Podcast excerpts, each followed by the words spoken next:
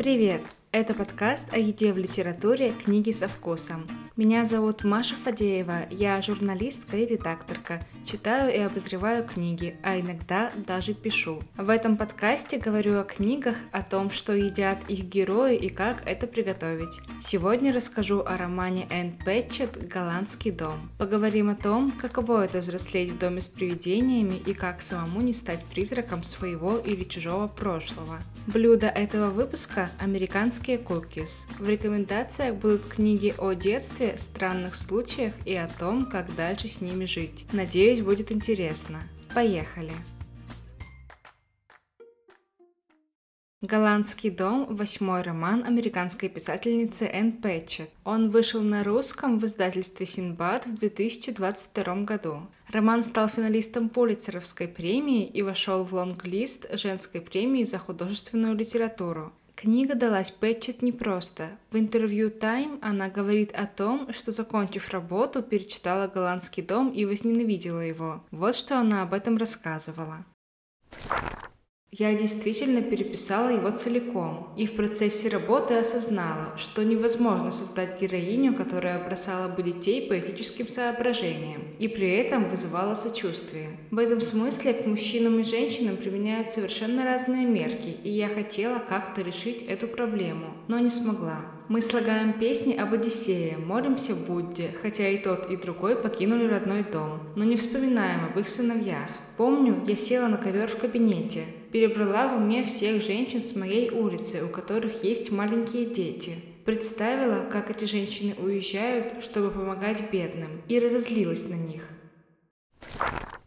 В романе описывается история одной семьи на протяжении 50 лет. Особая роль отводится особняку, как месту, где началась и закончилась эта история. Дэнни и его старшая сестра Мэйв растут в одном из самых красивых домов Пенсильвании. Их отец почти не разговаривает с ними об их матери и особенно о том, почему она их бросила и уехала в Индию. Он неохотно занимается их воспитанием, но все же детство детей проходит неплохо. Все меняется, когда в их жизни появляется злая мачеха с двумя дочерьми, и тут история превращается в страшную сказку.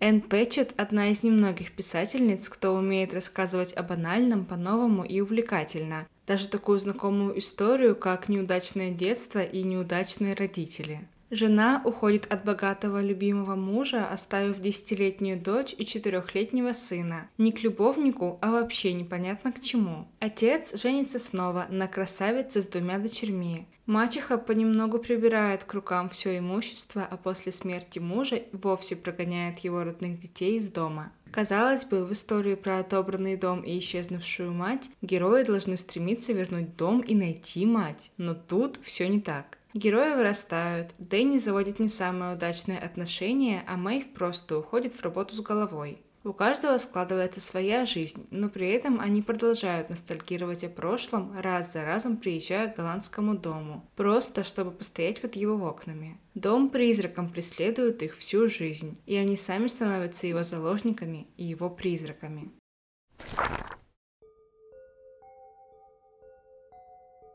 Когда мы с Мэйв впервые припарковались на Вангхо-Бейк-стрит, я как раз приехал на свои первые весенние каникулы из Чоута. «Ты чего?» – спросил я Мэйв, когда она остановилась перед домом Буксбаумов через дорогу от голландского дома. «Хочу кое-что посмотреть». Мэйв нагнулась и вдавила кнопку прикуривателя.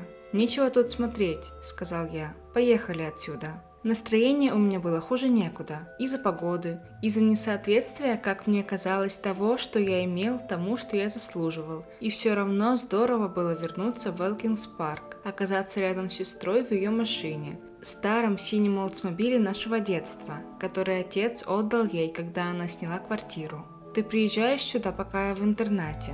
«Нет», «И все же мы здесь», — сказал я. Снег падал обильно и мягко, остатки дневного света терялись за облаками. Мэйв набрала полные легкие дыма, выдохнула и заглушила мотор. Пару раз думала доехать сюда, но без тебя не стала. Она улыбнулась и опустила стекло, ровно настолько, чтобы салон пронизало арктическим холодом. Я вытянул шею, посмотрел на подъездную дорожку. «Видишь их?» Мэйв выглянула из окна с водительской стороны. Почему-то не могу перестать думать о том, как она в первый раз сюда заявилась. Ты-то помнишь? Еще бы я не помнил. Разве можно забыть пришествие Андрея? Она еще несла какую-то ересь, мол, люди же смотрят, ночью с улицы все видно.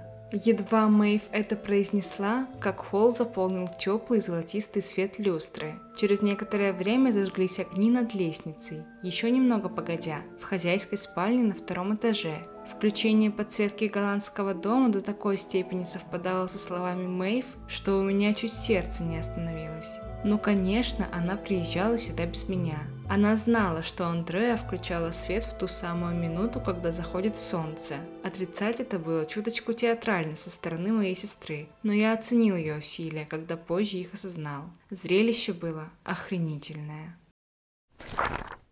Голландский дом Роман построен не столько на сюжете, сколько на героях. Они тут главные, и на них держится вся история. Персонажи – простые живые люди со своими слабостями. Нет ни одного героя, который не совершил бы ошибку. Отец семейства никогда по-настоящему не интересовался своими домочадцами. Он старался ради них, искренне изображал интерес и заботу, но, как оказалось, его понимание о том, что им нужно, сильно отличалось от их собственных представлений. Из-за этого от него ушла жена, просто не выдержала богатства, свалившегося ей на голову. Дети всю жизнь гнались за призрачным отцовским одобрением, выстраивая все так, чтобы отец смог обратить на них внимание и похвалить. После ухода матери старшая сестра взвалила на себя заботу о младшем брате, чуть ли не душа его своей любовью и заботой. А сам рассказчик, Дэнни, строил свою жизнь в угоду отцу и сестре, а потом и жене. И Дэнни, и сама Мэйв всю жизнь будто занимались не тем, чем им хотелось бы.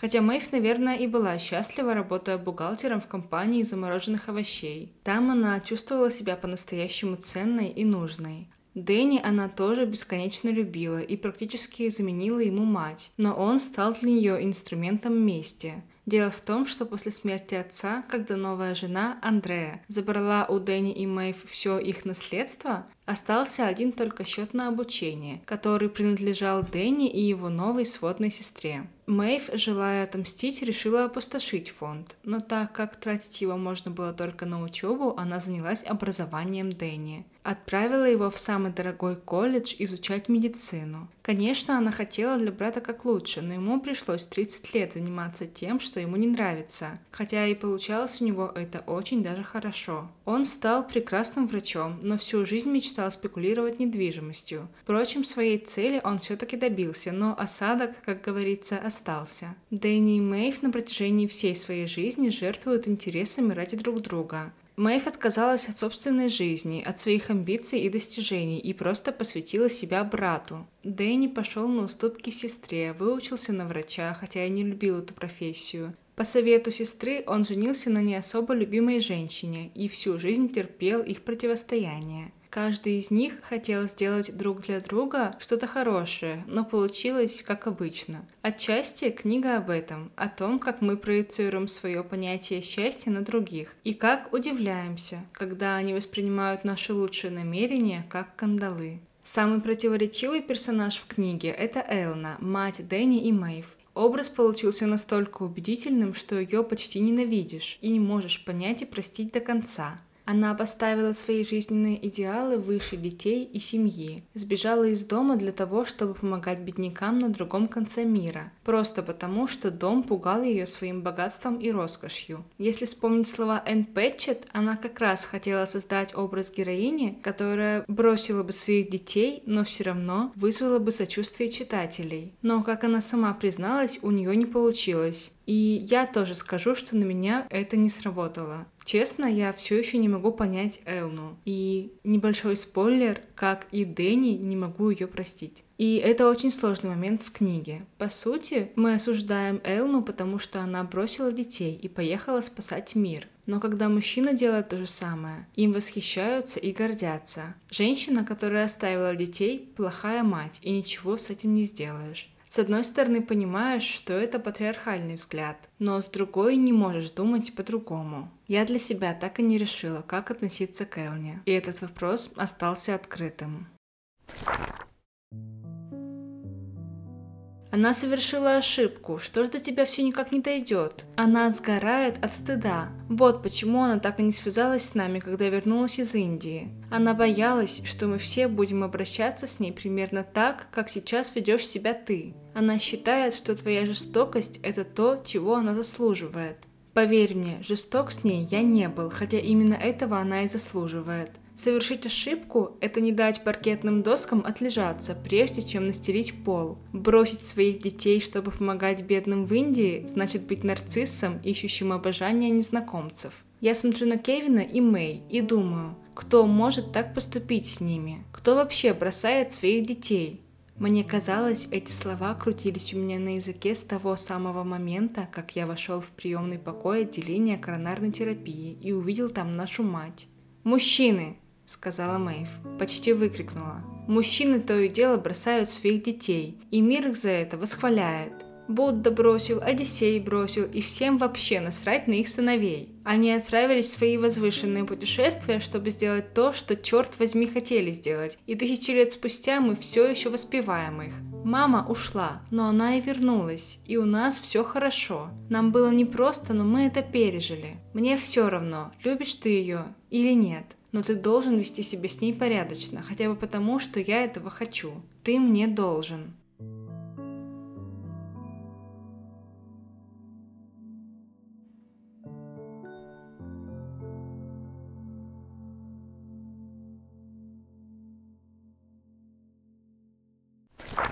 На первый взгляд, роман спокойный, неспешный и уютный. Многие внят его в том, что он скучный, но мне так не показалось. Сюжет плавный, но он развивается, и герои на его протяжении меняются, и в конце становятся совсем другими. И каждое событие, пусть незначительное, влияет на них, на их решения и дальнейшую жизнь. Все как в реальности.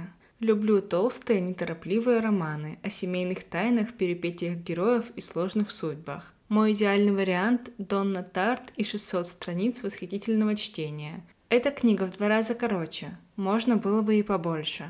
Так что, если любите семейные саги, в которых можно забраться и прикрыть за собой дверь, это одна из них. И думаю, что здесь можно сразу перейти к рекомендациям.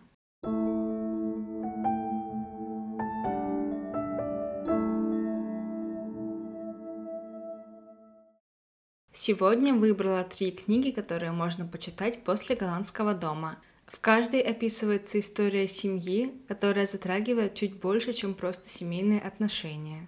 Первая рекомендация – роман Сару Уинман «Когда Бог был кроликом». Книгу расхваливали критики. Великолепный дебют, ни одной фальшивой ноты, эмоциональная острота и так далее. Отчасти я с ними согласна, но некоторые моменты вызывают вопросы. Книга делится на две части. В первой описывается история о девочке Элли и ее брате Джо. Они живут в отеле в глуши Уэльса вместе с родителями, которые этим отелем и владеют. Элли рассказывает о своем детстве и дружбе, о постояльцах отеля и странных соседях, и еще о кролике по кличке Бог. Эта часть мне напомнила «Дерево растет в Бруклине». Главная героиня такая же одинокая и взрослая не по годам. Но как только ты погружаешься в эту историю и видишь мир глазами ребенка, повествование резко обрывается, и ты попадаешь во вторую часть романа. Здесь историю рассказывает уже повзрослевшая героиня. 27-летняя женщина, которая все еще одинока, не имеет постоянной работы, друзей и парня. От этой части у меня остались двоякие ощущения. Показалось, что слишком много тут всего намешано, много смертей, насилия и трагедии реальность сама по себе не самая приятная вещь. И в принципе я люблю такие книги. Но в этой книге контраст между миром беззаботного ребенка и страшной реальностью взрослой женщины очень резкий. Сначала ты мягко погружаешься в сказочную историю, откуда тебя вытаскивают и забрасывают в жестокую реальность. Остается осадок, но общее впечатление все равно приятное. У меня эта книга вызывает ностальгию. Советую присмотреться. Роман Сары Уинман «Когда Бог был кроликом».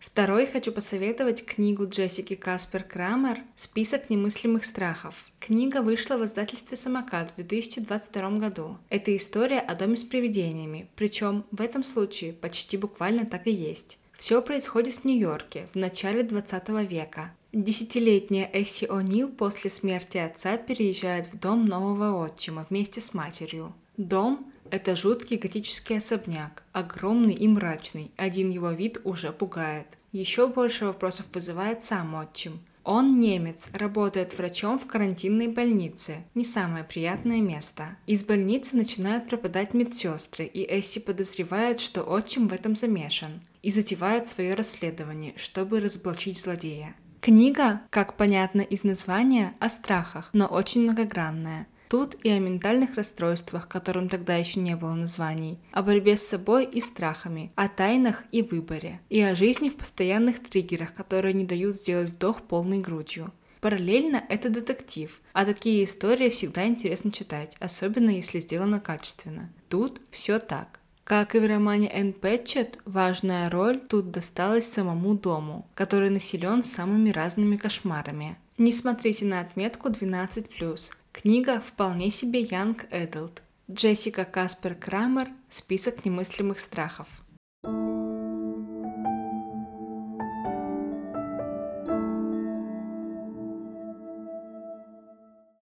Напоследок хочу посоветовать роман Элис Зенитер «Искусство терять». Снова семейная история о трех поколениях алжирских французов. Главная героиня – Наима. Она почти ничего не знает об Алжире, где родились ее предки. Не понимает арабского, не увлекается национальной кухней и не видит ценности в семейных безделушках. Ее дедушка с бабушкой бежали из государства, разоренного гражданской войной. Их детям пришлось отречься от прошлого и своей культурной идентичности, чтобы получить шанс на будущее во Франции. И вот Наима одна отправляется в Алжир, где узнает о своих корнях, культуре и чуть больше о себе.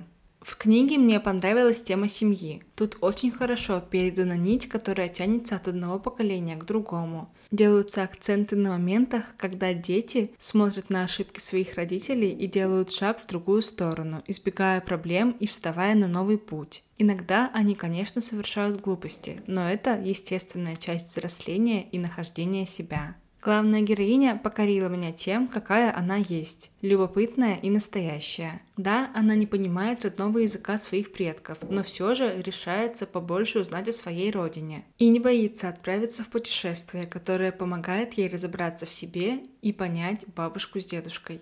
Книга помогает переключить взгляд и посмотреть на мир глазами ребенка и увидеть положение уже взрослых людей. И это помогает лучше понять своих родных. В целом, приятное вдохновляющее чтение. И очень познавательное, так как много дает понять об Алжире и алжирцах. Роман Элис Зенитер «Искусство терять».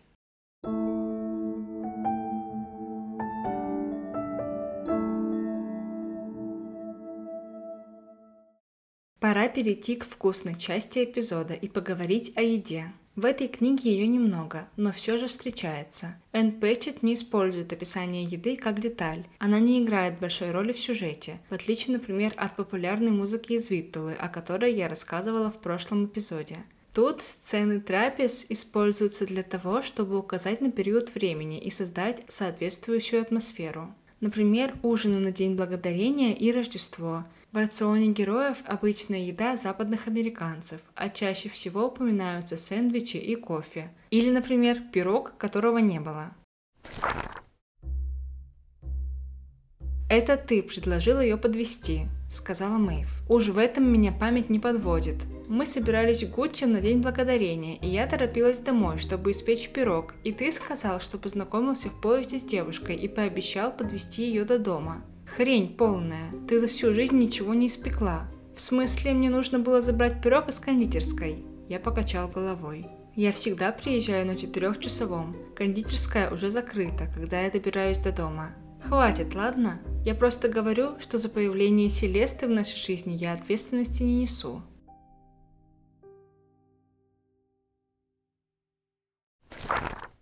Выбора в плане еды в книге немного, но мне удалось кое-что выцепить. Решила не отходить от традиции, поэтому предлагаю сегодня испечь печенье. К тому же есть один эпизод, где печенье, пусть и безымянное, становится важной деталью, символом сближения, воссоединения с прошлым и разговоров по душам. Обустроившись, мы позвали в гости Сэнди и Джослин. Мэйв принесла из кондитерской белую коробку с печеньем, выложила его на тарелку, а коробку выбросила, как будто нам удастся их одурачить. Я выровнял диванные подушки, Мэйв убрала стаканы из раковины. Когда наконец зазвонил звонок, мы открыли дверь и нас четверых омыло волнами счастья. Как же мы радовались друг другу, как будто с последней нашей встречи прошли годы. Мэйв варила кофе, Джослин курила, мы с Сэнди смотрели на них. Мы съели печенье и перебрали все самые ужасные воспоминания об Андреа. Мы демонстрировали их, как коллекционные карточки с баскетболистами, восклицая по поводу каждой мелочи, которая кому-то из нас была неизвестна. Вспомнили, как она спала допоздна, обсудили каждое нелепое платье в ее гардеробе и тот факт, что она могла часами говорить по телефону со своей матерью, но ни разу не пригласила ее в дом. Она не берегла еду, жгла электричество ночи напролет и ни разу не была замечена за чтением книги. Часами сидела у бассейна, изучая ногти на руках, и ждала, когда Джослин принесет ей на подносе обед. Она не слушала нашего отца, отобрала у Мэйв комнату, выгнала меня из дома. Мы вырыли Андрее яму и зажарили ее.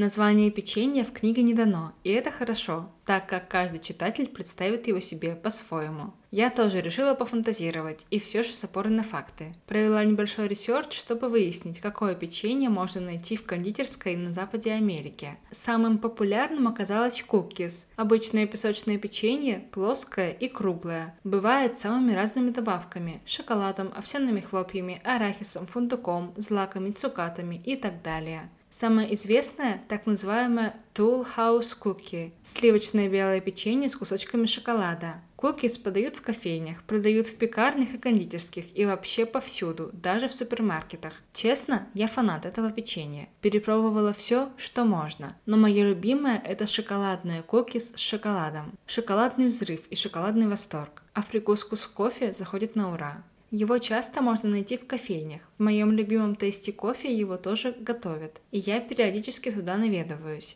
Сегодня предлагаю приготовить его, но если вы не любите шоколад, можете использовать другие добавки. Рецепт теста для всех cookies базовый. По сути, это классическое песочное печенье качестве добавок можно использовать изюм, вяленую вишню, миндаль или даже M&M's и маршмеллоу. Берите на свой вкус. Кстати, шоколадные cookies отличаются размером. Часто его называют гигантским печеньем. Оно получается около 12 см в диаметре, а при выпечке чуть расползается и трескается. Так что имейте в виду, что противень нужен побольше, и класть печенье стоит подальше друг от друга, чтобы они не слиплись. Теперь рецепт. Американское шоколадное печенье. Ингредиенты. 190 граммов муки, 50 граммов какао, 3 грамма соды, 240 граммов сахара, 15 граммов меда, 100 граммов темного шоколада, 170 граммов сливочного масла, 2 яйца. Приготовление. Соедините в одной чашке сухие ингредиенты – муку, какао и соду. Хорошо перемешайте до однородности.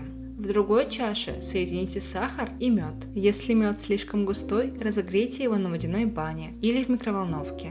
Лучше использовать коричневый мед, например, гречичный. Он менее сладкий, дает особенную текстуру и хорошо сочетается с шоколадом. Плюс добавляет сочности и мягкости.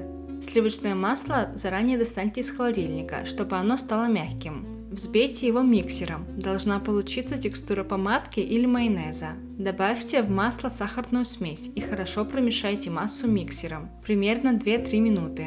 Введите яйца и снова перемешайте до однородности. После этого всыпьте половину сухих ингредиентов. Хорошо перемешайте. Добавьте оставшуюся половину и снова промешайте. В конце добавьте темный шоколад. Для этого его нужно порубить на мелкие кусочки. Вместо шоколада можно использовать шоколадные капли. Готовое тесто заверните в пленку и уберите в холодильник на 30 минут. Через полчаса отломите от теста кусочек в 120 граммов. Скатайте шар, а затем расплющите его до толщины в 1 сантиметр. Подготовьте противень. Для этого выстелите его пекарской бумагой или используйте силиконовый коврик. Это очень удобно. Выложите заготовки на противень так, чтобы между ними оставалось достаточно пространства. На моем противне поместилось за раз 6 штук. Ориентируйтесь на размеры своей посуды. Оставьте печенье при комнатной температуре, чтобы немного согрелись. Оставшееся тесто уберите в холодильник. Выпекать при 160 градусах в режиме вверх-вниз около 15-20 минут. При температуре печенье разойдется и получатся огромные шоколадные диски. Готовое печенье остудить на противне, переложить в тарелку и выпечь вторую партию теста. Подавать лучше с кофе, но можно и с чаем или с молоком. Печенье получается рассыпчатое с хрустящей корочкой, но внутри остается сочное с нежной тающей текстурой. Хранить можно до трех дней в герметичной емкости, но лично у меня оно столько не лежит. Отдала ему свое сердечко. И вы тоже попробуйте. На сегодня на этом все. Спасибо, что дослушали эпизод до конца. Все ссылки, рецепты и рекомендации оставлю в описании эпизода и продублирую в телеграм-канале. Кстати, на канале теперь стало чуть больше меня. Недавно начала сочинять истории и теперь делюсь там своими текстами, мыслями, рецензиями на книги и прочим литературным контентом. Подписывайтесь, надеюсь, там будет интересно. Если вам понравился эпизод, можете поставить оценки в приложениях и даже что-то написать. Мне будет очень приятно, а подкасту полезно. Спасибо, что были со мной эти полчаса. До встречи. Пока.